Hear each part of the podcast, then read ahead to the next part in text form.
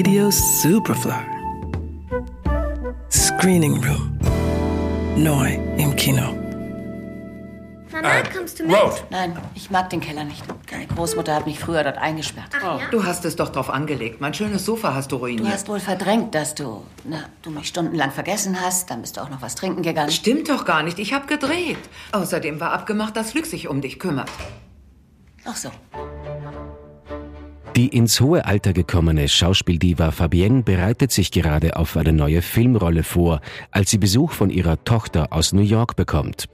Die narzisstische Fabienne versteht sich hervorragend darin, alte Wunden aufzureißen, aber ihre neue Rolle lässt sie neue Perspektiven erkennen, auch in Bezug auf ihre Tochter.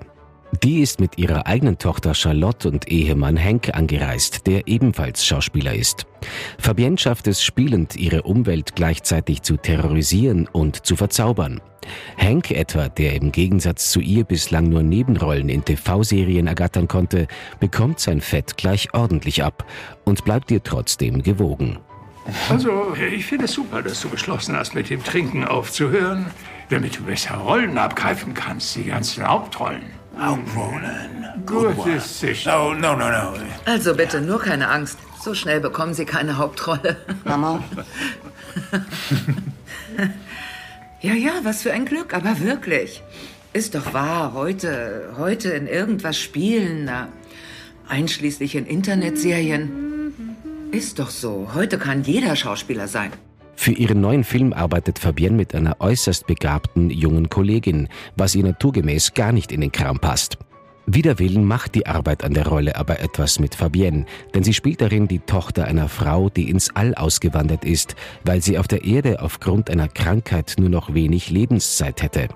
Im All dagegen bleibt sie für immer jung. So kommt es, dass sie als Tochter ihrer immer noch jungen Mutter gegenübersteht und spielt so eine Metaversion ihrer eigenen Tochter. Diese Wahrhaftigkeit ist dem Regisseur allerdings Schnuppe. Geh nicht ohne mich fort, ich bitte dich.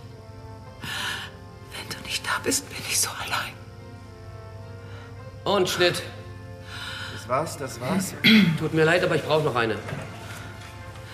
Noch eine? Warum? Ähm. Es sollte insgesamt. Es war super, aber ich will es kompakter. Ich meine, 20% kürzer wäre gut. Wie? Drehen wir eine Werbung? Es ist ein gewagtes Projekt, das der japanische Regisseur Hirokatsu Koreda mit La Verité realisiert hat.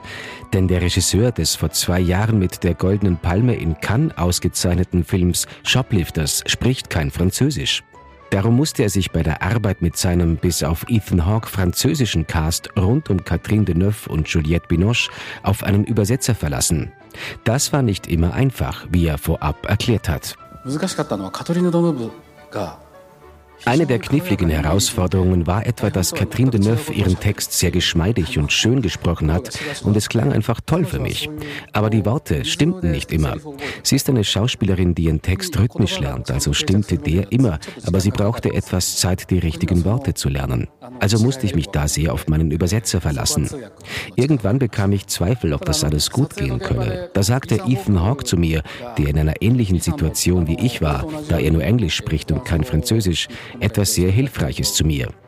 Das Wichtige ist nicht, dass man dieselbe Sprache teilt, sondern dieselbe Vision. Und solange man dieselbe Vision teilt, kann man gemeinsam einen Film machen.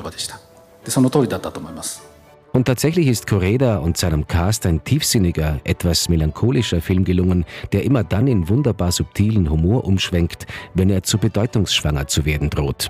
Das ist auch ein großes Verdienst der Schauspieler, die mit einer Nonchalance spielen, die stellenweise beinahe fahrig wirkt, aber immer wieder die Kurve kriegt.